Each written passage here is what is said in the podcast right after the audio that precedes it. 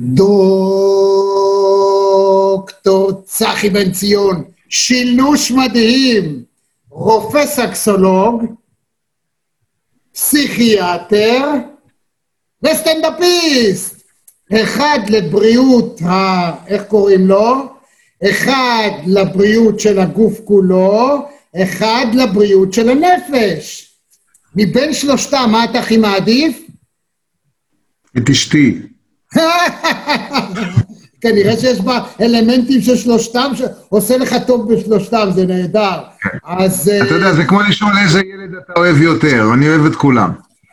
באותה מידה, ואתה באמת מאמין שאנשים שיש להם שלושה ילדים אוהבים את כולם אותו דבר, או שזה רק אמירה? אני לא... אני לא יודע על אחרים, את שלי יש לי ארבעה ואני אוהב את כולם באותה מידה, אני יכול להגיד שלבת שלי, יש לי שלושה בנים ובת, לבת שלי הרכות של הלב היא אולי קצת יותר, אה, זה לא שאני אוהב אותה אה, יותר, אני אוהב אותה אחרת. אחרת, וזה גם הפוך, אומרים שהבנות עם האבות יש להם קשר מיוחד, יש אומרים.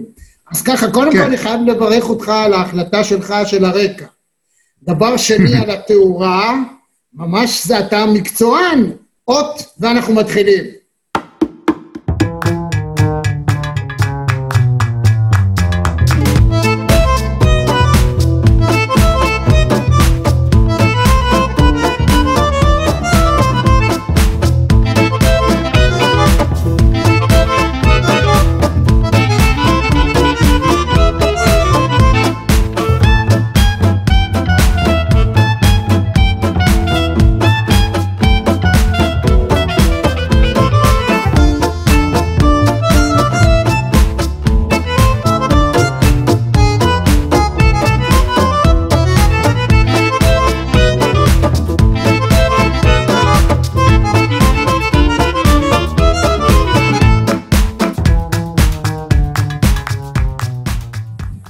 ספר לי על הרקע הזה, על כל מה שקיים אצלך עכשיו מסביב, זו תפאורה מדהימה.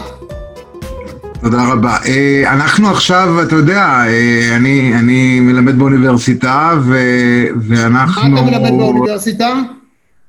שיטות חדשות לגידול שקדים. מה אני יכול ללמד באוניברסיטה? סקס, סקסולוגיה, פסיכיאטריה, זה מה שאני מלמד. אוקיי. אה, לצערי, אני לא יודע ללמד בישול. אז, אז, אז עכשיו אנחנו הכל מלמדים בזום, אז, אז האוניברסיטה עזרה לנו וקנינו מצלמה טובה ותאורה טובה, ועשו לי אפילו קורס באיך להסתדר עם זום. ובני כרמלי, אז אתה מכיר, הבמאי הידוע של דן שילון? הגדול מכולם.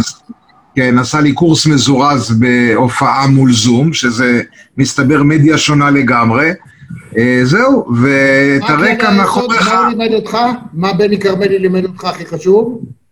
אה, קודם כל הוא אה, לימד אותי להסתכל על המצלמה, ולימד אותי שאת הכל רואים ואת הכל שומעים, ולהופיע בתוך המסגרת, אבל כן לזוז וכן לדבר, כאילו שאני מדבר מול כיתה, אבל, אבל להבין שפה זה הכל הרבה הרבה יותר מרוכז.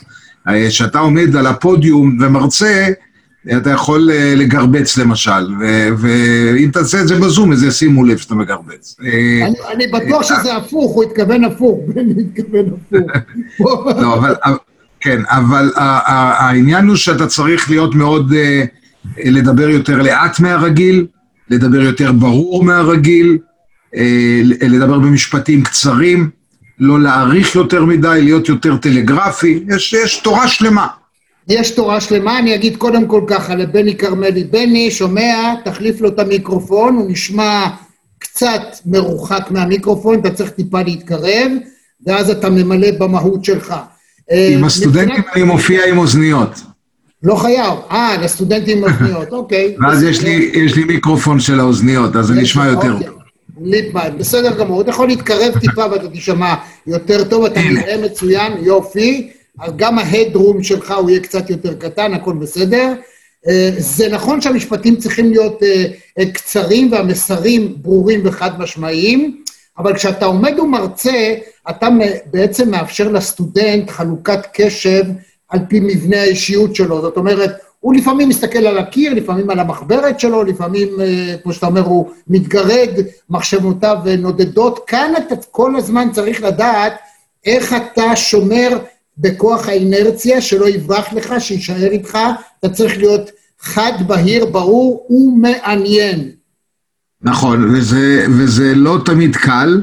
אה, לך זה יהיה פשוט, אנחנו נלמד את הכללים תוך כדי השיחה. למשל, כדי שאנשים עכשיו ייהנו, אתה פותח באיזה קטע סטנדאפ, סקס וקורונה. בבקשה.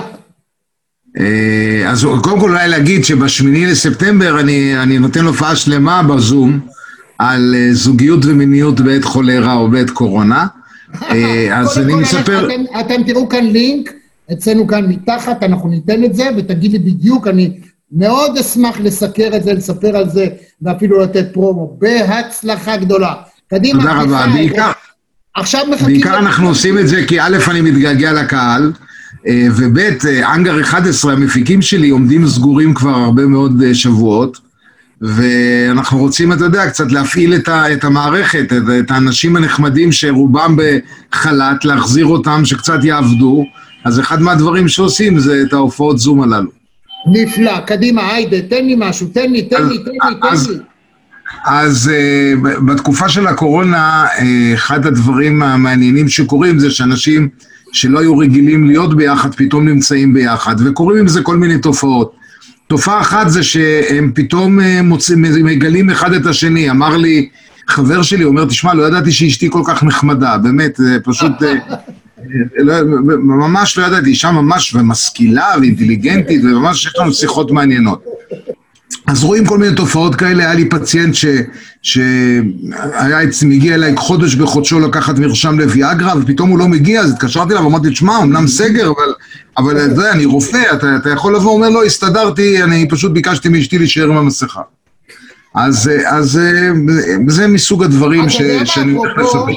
אפרופו שאתה אומר ויאגרה ומסכה, בדרך כלל בימי מלחמה, בימי משבר מהסוג הזה, יש עלייה גדולה בילודה.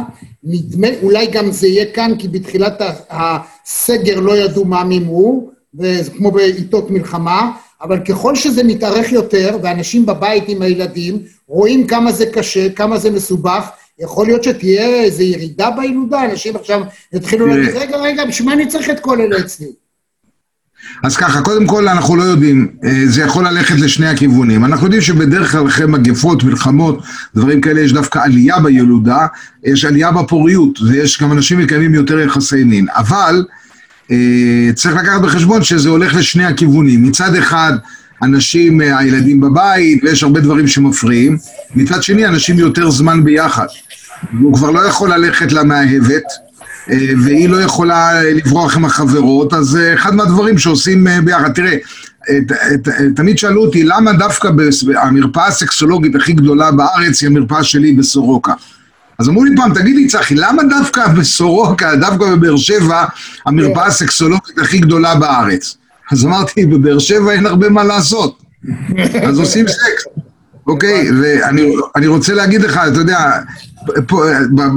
בסגר בבאר שבע לא הרגישו הבדל, כי זה נראה, כי הרחובות נראים ככה כל הזמן, אני כמובן צוחק, ביחד עם רוביק דנילוביץ', שבסך הכל העיר שלנו נראית נהדר ומתפתחת. ראש עיר מדהים, ראש עיר מדהים, הוא אירח אותנו. ראש עיר מדהים, ואתה לא תאמין, יש פה אגם שלא ראית כאלה דברים, וחצי כנרת, זה דבר מדהים, וטיילת מדהימה, ודברים נפלאים, רק בגלל הקורונה העסק הזה אה, נתקע. אבל יש אגם ויש פה מזרקות ויש לו חיבה מאוד מאוד גדולה למים, בבאר שבע אין בעיות של פרוסטטה, כולם עושים פיפי כי המזרקות אה, מעוררות אותם. אז, אה, אז הנושא הזה של ילודה סביב קורונה זה יכול ללכת לשני כיוונים, אנחנו גם רואים אנשים שעושים יותר סקס. אני רוצה לספר לך שאני גם הפסיכיאטר האחראי על מלונות הקורונה.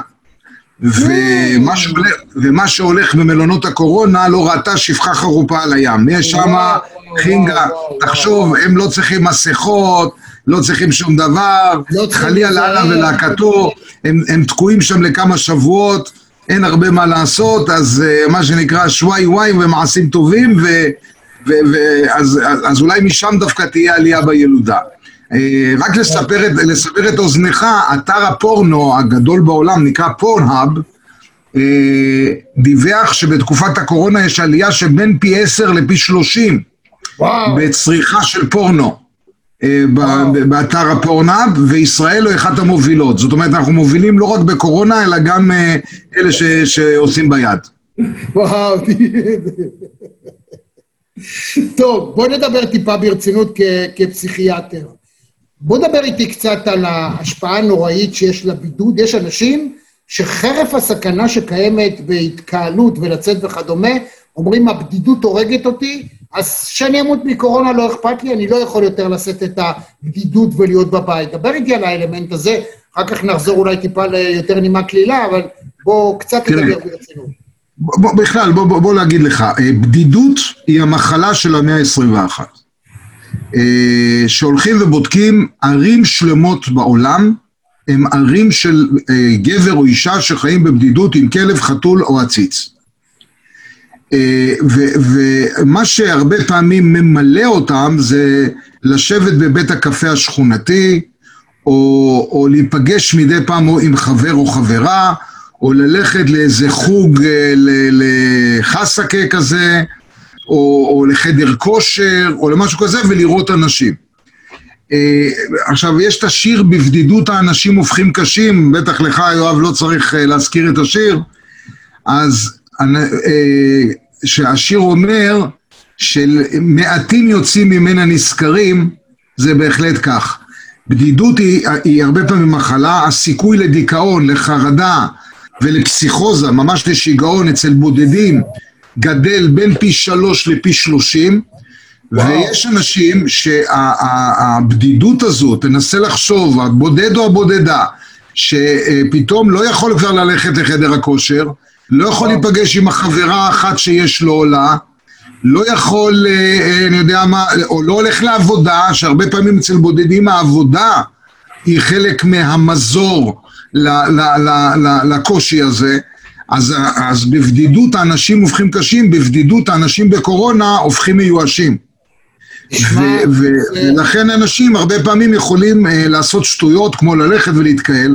ואני רוצה להגיד לך שאחד מה שלא מבינים שההפגנות האלה בבלפור חלק מזה זה התנגדות לביבי אבל חלק מזה זה אנשים שצריכים את זה בשביל העשייה החברתית אלה שהולכים ל- אה, ל- להפגנות נגד אלה שזה אחד המקומות? היחידים שהשאירו להם קלעתי לדעת גדולים, אמנם אני trainer NLP ולמדתי פסיכולוגיה חברתית, ובדיוק כתבתי על זה, אבל בכל זאת קלעתי לדעת גדול כמוך. כתבתי מאמר שלם, זו הייתה הכותרת הראשית אצלנו אחרי אחת ההפגנות שבשבת, אמרתי, חבר'ה, זה הפך להיות טרנד, אבל טרנד חברתי.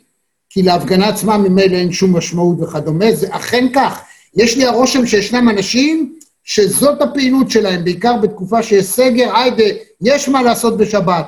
נוסעים, כי אין שם מנהיגות, אין שם אה, נאומים חוצבי להבות, אין שם במה, אין סדר יום, אלא פשוט עצם ההליכה, הלוך ושוב והשהייה במקום ממלאת פונקציה מסוימת לסוג מסוים, מסוים של בני אדם, הם אפילו קשה להם להתבלט.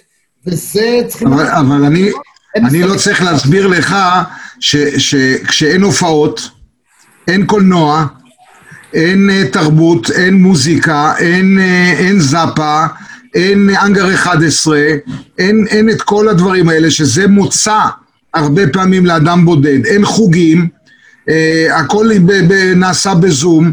אתה מבין? הבן אדם הבודד הוא חי בזום גם ככה. הוא כן. זומולוג מומחה. כן. יש לו זום על עצמו בלבד. הזום על כן, עצמו, הזום העצמי ישגע אותנו, אה? אז- אז- אז- תן, תן כמה עצות, נגיד פציינט שלך עכשיו מגיע, אני שלום, שמירה מיצהר, אני רוצה שתעזור לי, הבדידות הורגת אותי, אנא, תן לי ככה משהו מעשי, אתה לוקח ממני הרבה כסף, נמאס לי לשלם לך, אנחנו כבר נפגשים 12 פעמים ונהיה לי עוד יותר בודד, אני רק מחכה לפגישות איתך, אני אעשה לך העברה בנקאית, אבל תלמד אותי איך אני עם עצמי, בבקשה. תודה. אז, אה, אז קודם כל, אה, בדרך כלל אצלי לא יושבים 12 פגישות, אנחנו גומרים, אני, אני, אני עושה טיפולים קצרים. אה, גומרים נדיר אותי. שיש לי מישהו ש- 12, כן, נציג אומרים הולכים בהחלט. והעצה הטובה ביותר שיש זה, זה למצוא דרכים טובות להפיג את הבדידות, ובעיקר אחת הבעיות של בודדים זה שנשארים בודדים כי קשה להם להתפשר. וכמו שאתה יודע להתפשר עם מסכת הקורונה, צריך לדעת להתפשר עם בן או בת זוג. אה, כמו שאתה מתפשר שהחתול אה, מוריד שיער והכלב עושה קקי באמצע הסלון, אותו דבר אנחנו צריכים להתפשר עם בן זוג שנוחר בלילה. אותך, צחי, אותך לאשתי שהשווית אותה לכלב שעושה קקי ולחתול שמוריד שיער. אותך, זהו, אני מספר להם. היא רצתה לראות הופעה, מה, עכשיו אני אלך כבר לבד. הכלב שעושה קקי הייתה משל לך, אדוני, אז אה, זה לא... רק החתול שמוריד שיער זה... גם אני לא תודה, תודה.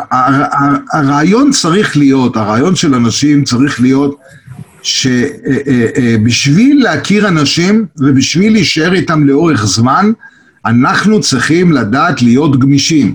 ואנחנו צריכים לדעת להתפשר. עכשיו, מה הבעיה אצל בודד? ככל שהוא יותר בודד, הוא נעשה יותר תובעני.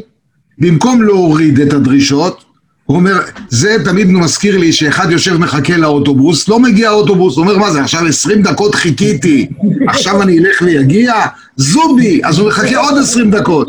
עכשיו הוא בא ללכת, הוא אומר, מה, אני מפגר? ארבעים דקות חיכיתי. עכשיו, בסוף מוצאים שלד מחכה לאוטובוס, בכלל מתברר שהאוטובוס עבר תחנה. אוקיי? זה בכלל, הוא מחכה בתחנה הלא נכונה. זה בדיוק מה שקורה לבודדים.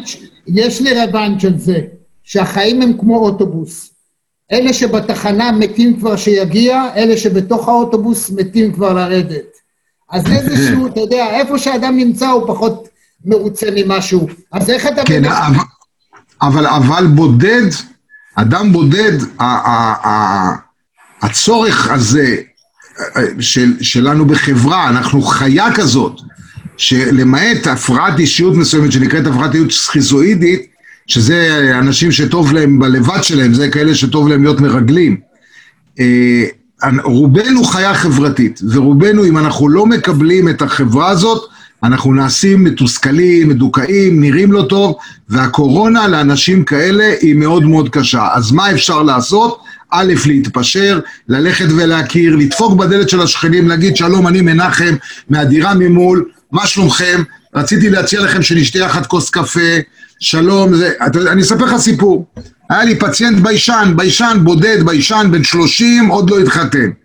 למד דוקטורט באחד המקומות האקדמיים פה בסביבה, בלי להזכיר איפה.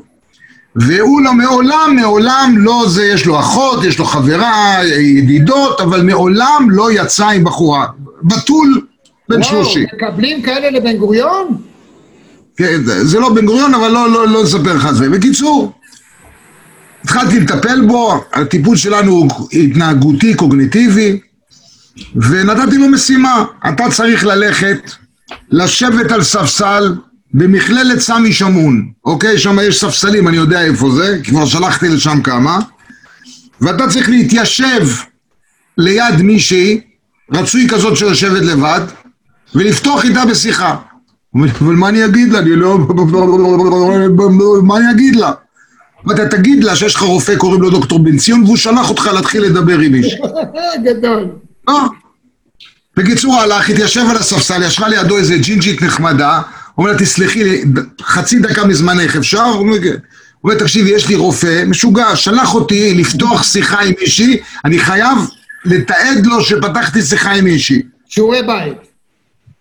הסתכלה עליו ואומרת לו, תשמע, התחילו איתי כבר בכל מיני דרכים. ככה עוד לא התחילו איתי. ונחש מה? הם נשואים היום. אז לפעמים פורץ נפט בקידוח הראשון. הרעיון הוא להעיז, הרעיון הוא לצאת, הרעיון הוא לשנות. אתה יודע, זיגמונד פרויד אמר פעם משהו יפה שאני מאוד אוהב לצטט. הוא אמר, פצע הוא תחילתו של ריפוי. אם אתה לא מבין שיש לך פצע, אתה לא תוכל לרפא את זה לעולם. אחת הבעיות של הבודד זה אומר, טוב לי. טוב לי ככה. אוקיי? או מישהי שהיא לבד, טוב לי. היא מוצאת את היתרון של לחיות עם עציץ.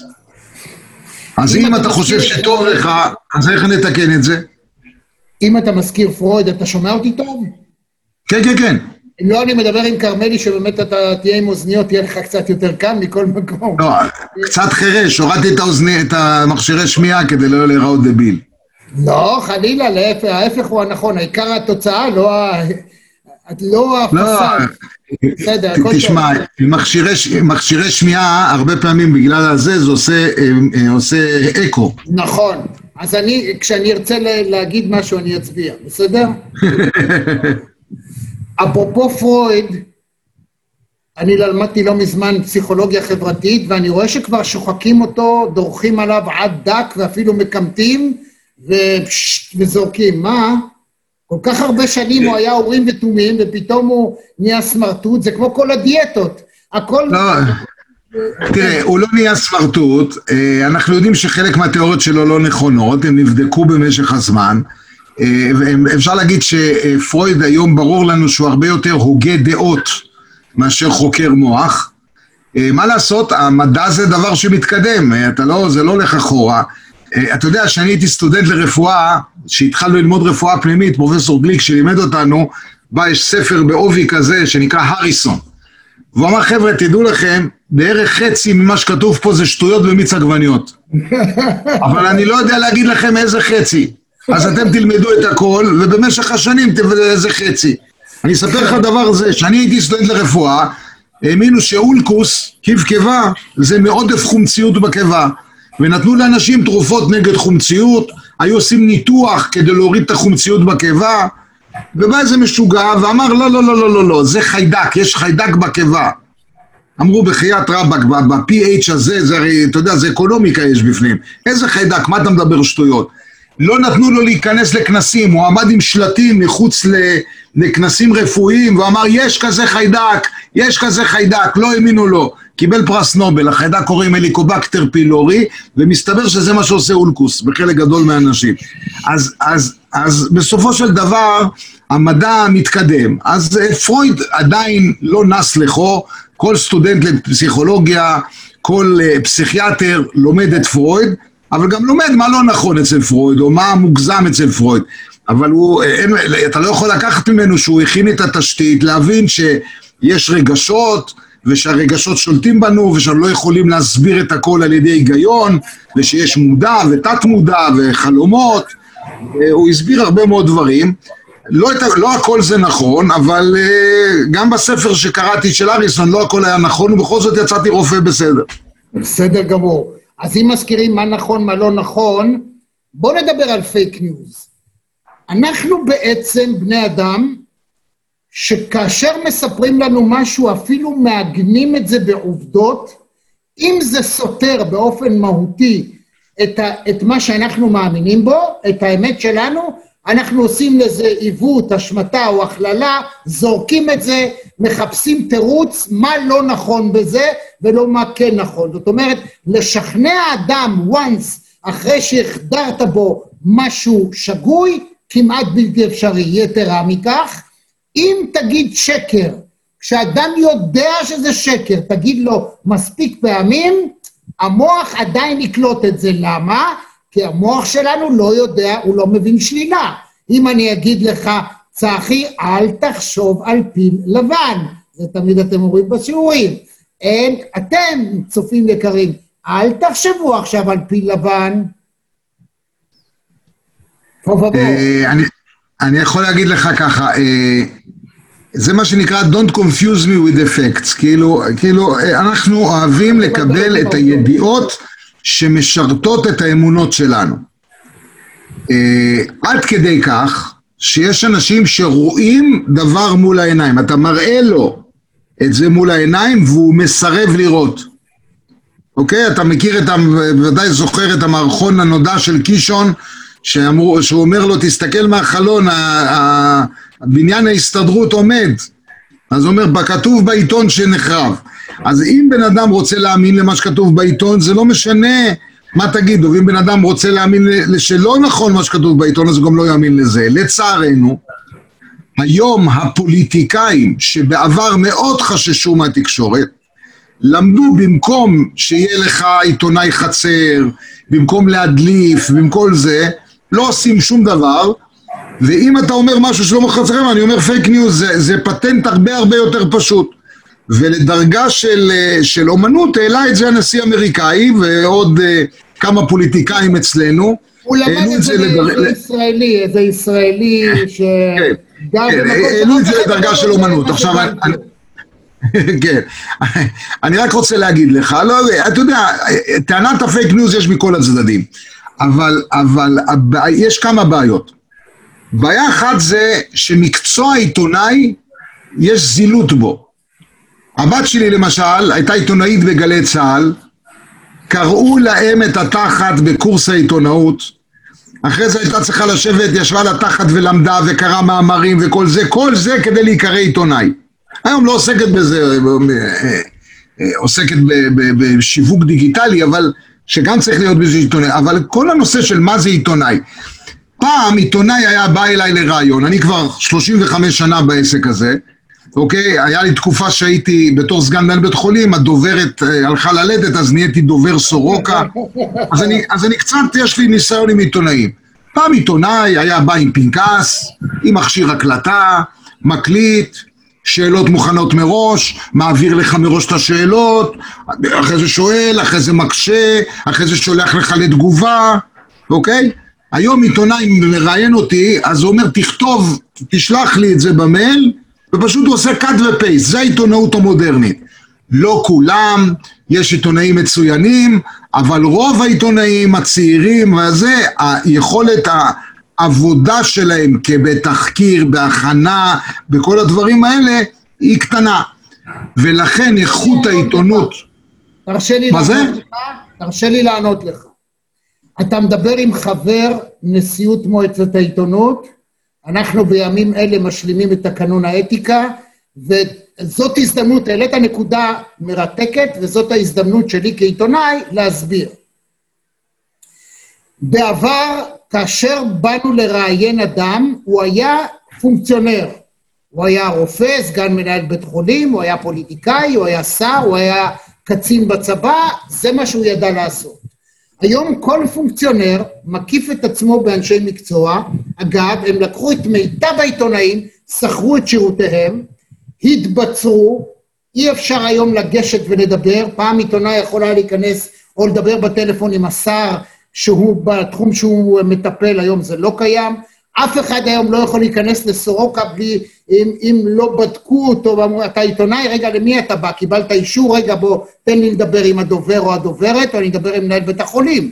זה לא כל כך פשוט. אני אתמול בערב עשיתי שיחה כזאת, אה, ארוכה ומרתקת, גם עם בן ציון, אבל הוא מנהל בן ציון, בית החולים בן ציון בחיפה, איש מקסים, דוקטור אוהד אה, הוכמן, ואני מאוד ממליץ לך לראות את הרעיון הזה שעשינו. כן, זה בני ציון, בית חולים בני ציון, הוא לא בן ציון, בני ציון.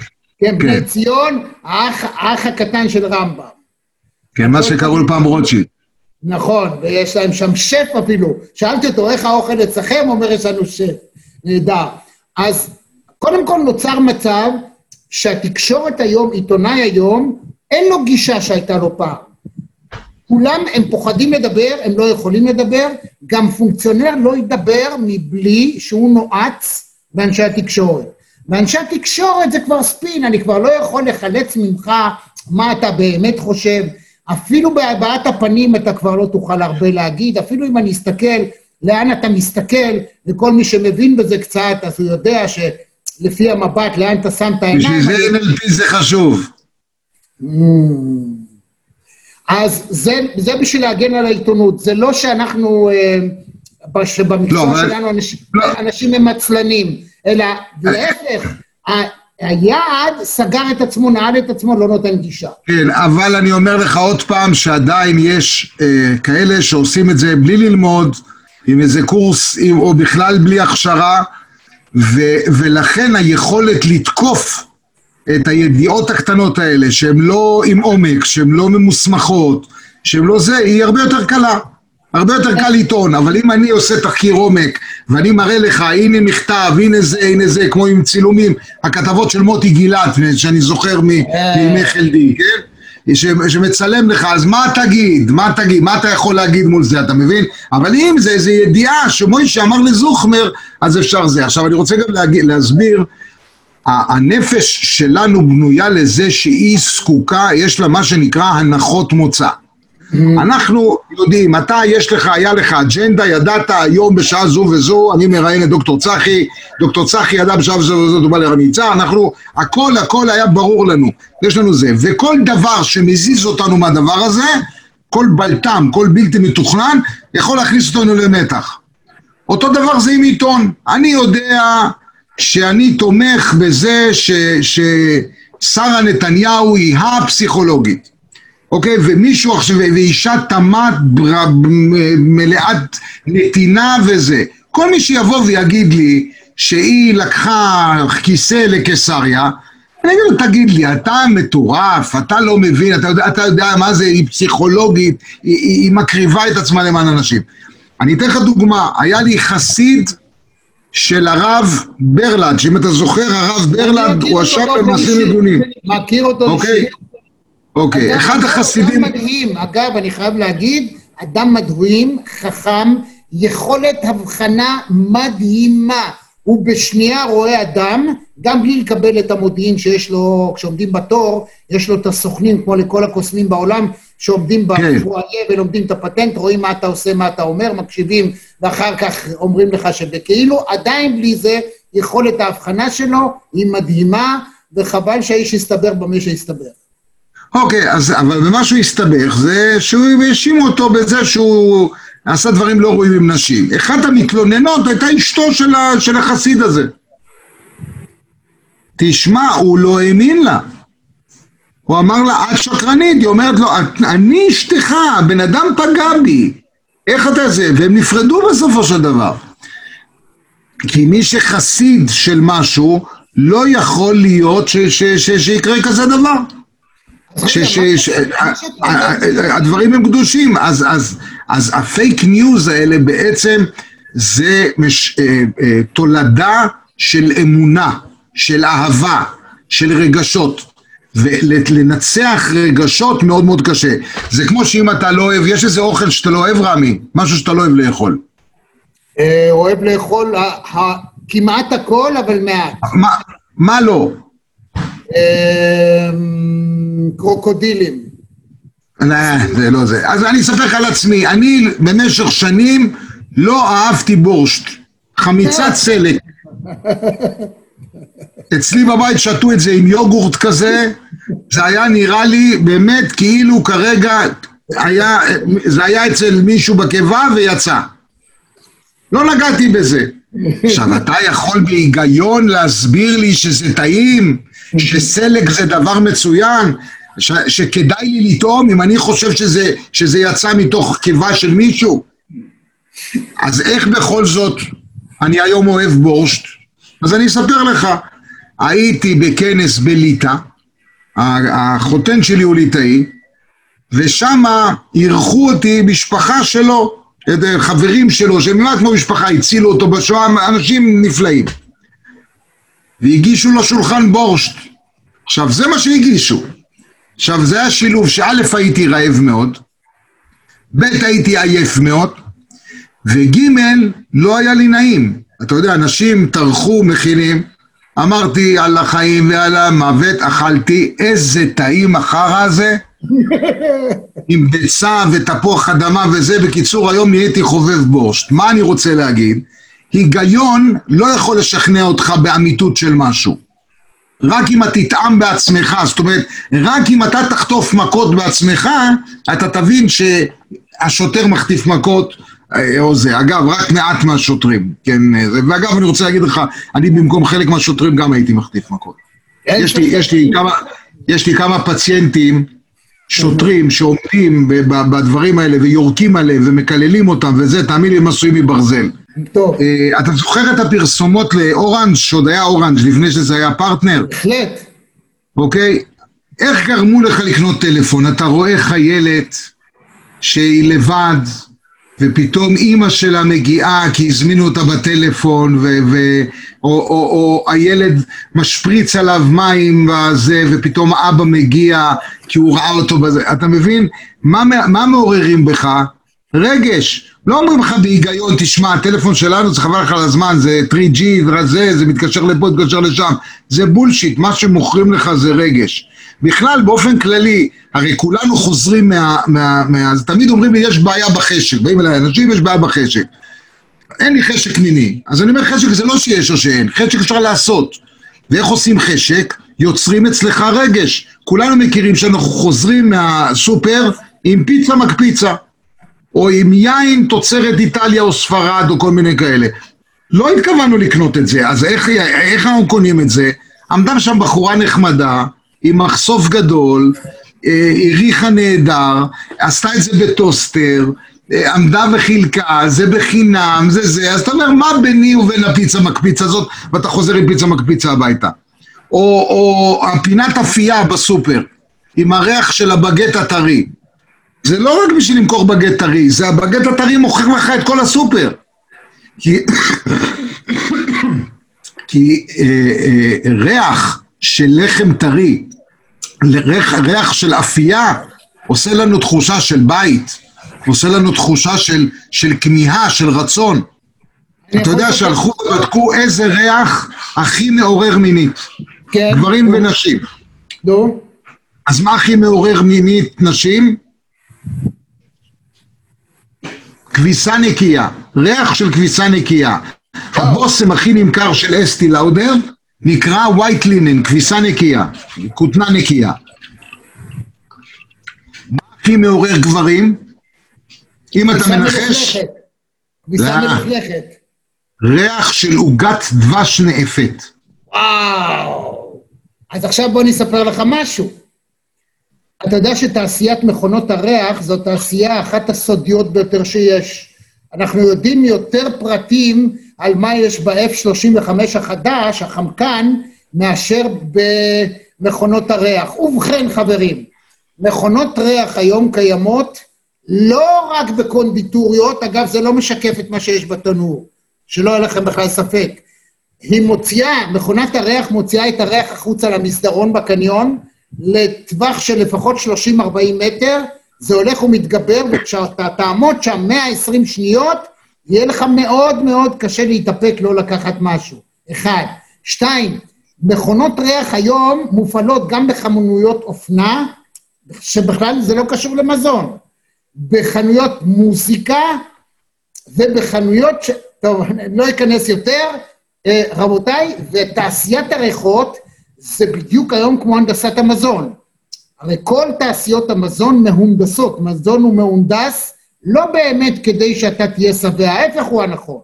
אם אתה מאוד מאוד מאוד רעב ותיקח עוגיית גרנולה, תאכל אחת, די שבעת, שתי כוס מים, הכל בסדר. אם תיקח חבילה שלמה של עוגיות מתוצרת הכי מוכרת שאתה מכיר, תגמור את הכל, תהיה יותר רעב מאשר התחלת, למה? זה מהונדס ככה, שתרצה עוד. נכון, ואני רוצה להגיד לך שנושא של חוש הריח זה הנושא הכי אה, נחקר היום בתחום המיניות, כי ברור לנו שיש ריחות מסוימים שיכולים לעורר מינית, אבל עוד לא מצאנו את האפרודיזיאק, לא מצאנו את הפרומון, כמו שיש אצל כמעט כל בעלי החיים. הרי אם יש לך כלב או חתול, איך הם יודעים שיש חתולות או כלבים בסביבה עם חוש ריח? אבל אצלנו לא מצאו את, ה, את הפרומון הזה ועדיין עובדים על זה.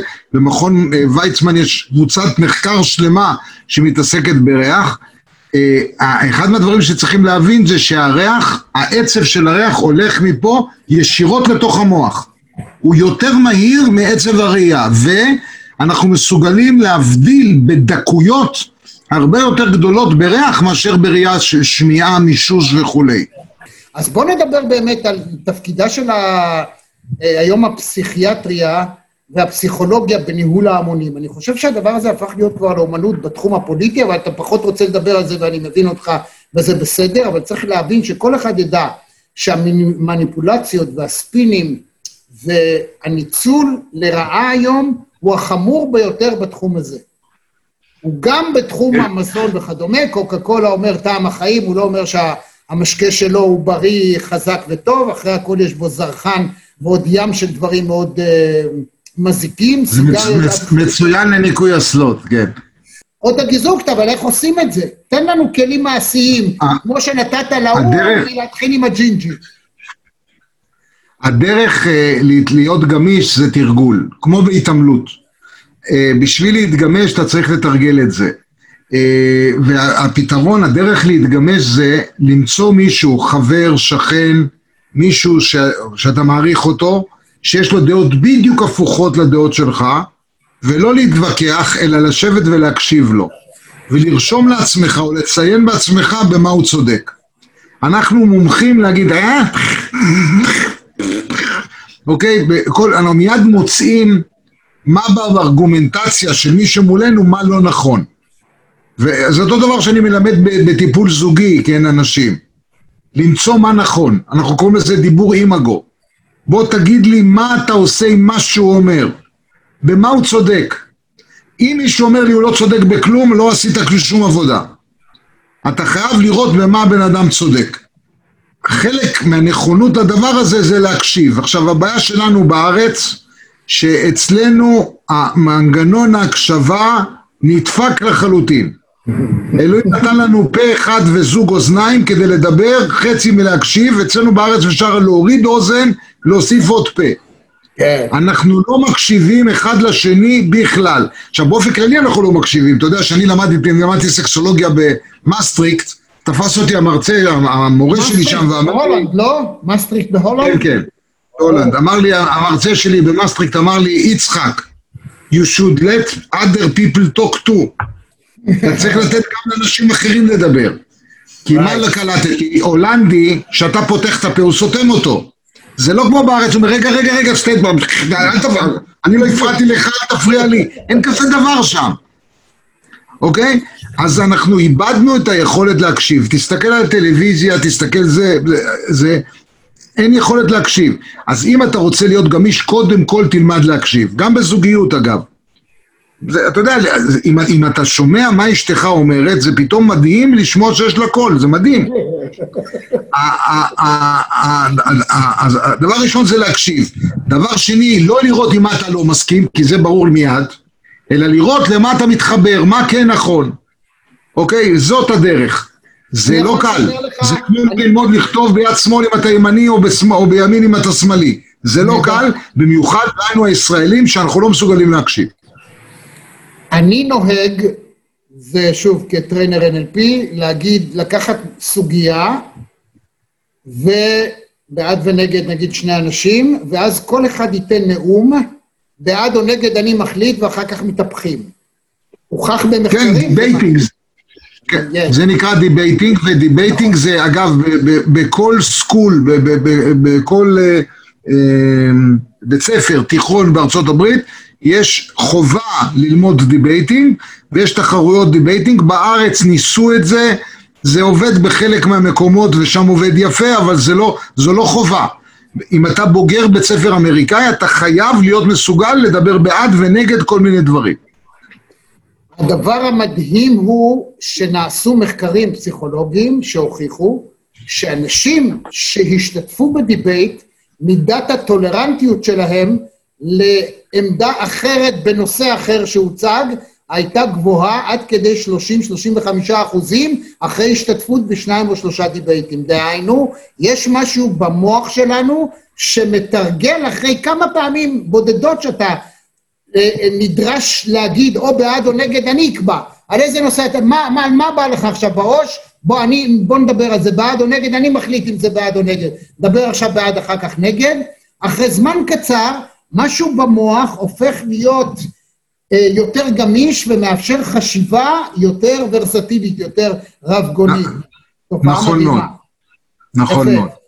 אז, אה, אז אוקיי, אז הנה עוד אפשרות, תן עוד תרגילים, וחברים, זה, המשמעת היא אבן היסוד לכל שינוי, ולקחת את זה step by step ובקטנה, תן לנו כמה תרגילים, איך אתה עושה את זה עוד.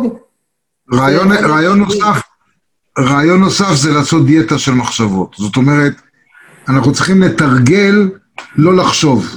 השיטה המקובלת לתרגל לא לחשוב נקראת קשיבות או מיינדפולנס, שבעצם זו שיטה שאנחנו לומדים במקום להתרכז בחשיבה, להתרכז בתחושות של כאן ועכשיו. בעצם הרעיון הוא לא לגרש מחשבות כי אנחנו לא יכולים, אלא לא לקרוא להם, לא להזמין אותם ולתת להם לבוא וללכת. כאשר אנחנו קשובים לכאן ולעכשיו, לרגע, לטמפרטורה, למגע של הכובע על הראש, למגע של המשקפיים על האף, לקרבה של המיקרופון, לזרמים של האוויר בחדר ו- וכולי, ברגע שאנחנו לא חושבים על הדברים, היכול, המוח שלנו נח. וכשהמוח נח, יכולתו לספוג, לקבל, ללמוד דברים חדשים, עולה. מדהים. דבר נוסף, כן, רגע, רק אני אוסיף לזה, במזרח מוכרים את הפעמון הזה, יש מין אה, קערה כזאת, שאתה נותן עליה מכה אחת, יש לה צליל מאוד מאוד מאוד מאוד מסוים, מהדהד וגובע לאיתו, כאשר אותן שניות, בדרך כלל הוא יכול להחזיק מעמד עד 10-12 שניות, אה, הצליל הזה ממלא את הראש כך שאתה לא יכול לחשוב על שום דבר אחר. הוא מאפשר עם הזמן ללמוד איך... למה אני מדבר? מה, אתה מראיין אותי או אני איתך? תמשיך הלאה. אה, זה נקרא קערה טיבטית, זה מקורו של המנהג הזה מטיבט, הם קוראים לזה praying saucer, הקערה המתפללת, והם מאמינים שההדהוד הזה, בעצם הקערה מתפללת בשבילי. אני עובד גם עם היפנוזה, אני עובד עם גונג, וגונג עושה צליל של הדהוד שנמשך דקה, או דקה וחצי, תלוי בגודל הגונג, לי יש גונג די גדול, אבל אנחנו כן עובדים עם הדבר הזה. אז קשיבות, מיינדפולנס, סוג של היפנוזה עצמית מאוד מאוד עוזר. דבר נוסף שעוזר לתרגול זה לנסוע למקומות חדשים, לפגוש אנשים חדשים, נובלטי.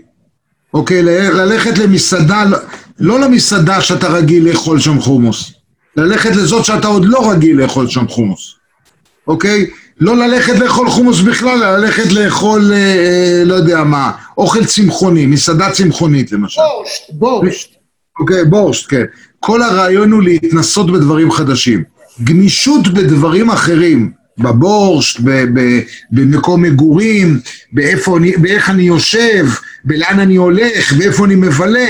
גמישות במקום אחד עוברת, יש לנו ויירינג במוח שהולך למקומות אחרים. אתה לא ממליץ את זה אבל בבנות זוג. אה, לא, אני ממליץ עם, עם הבת זוג ללכת למסעדות חדשות. ולאכול בורס. אז בדיוק חשבתי להיפרד ממך ולהגיד לך תודה ענקית, היה כיף יוצא מן הכלל, ונסיים בבדיחה. אז אני, אני, אני אסיים בשתי בדיחות. אחת זה שחוזר הביתה עם חנות פתוחה. אז אשתו אומרת לו, תסגור את החנות, איך אתה נראה? אז הוא אומר, אבל ביבי אמר שמותר לפתוח עסקים. היא אומרת לו, רק עסקים גדולים, קטנים עוד לא.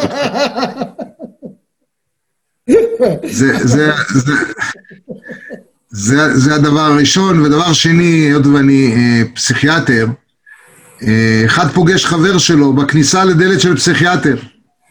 אז הוא אומר לו, יעקב, מה אתה עושה פה? הוא אומר לו, אני מרטיב במיטה בשנים האחרונות. הוא אומר לו, אוי, אני מאחל לך רפואה שלמה, לא נעים לו שהוא שאל. אחרי חודשיים הוא פוגש את יעקב ליד אותה דלת, הוא אומר, נו ינקלה, מה קורה? אתה עוד מרטיב? הוא אומר, כן, אבל עכשיו אני ממש גאה בזה. אתה יודע מה? זה מוסר השכל, זה יוצא מן הכלל.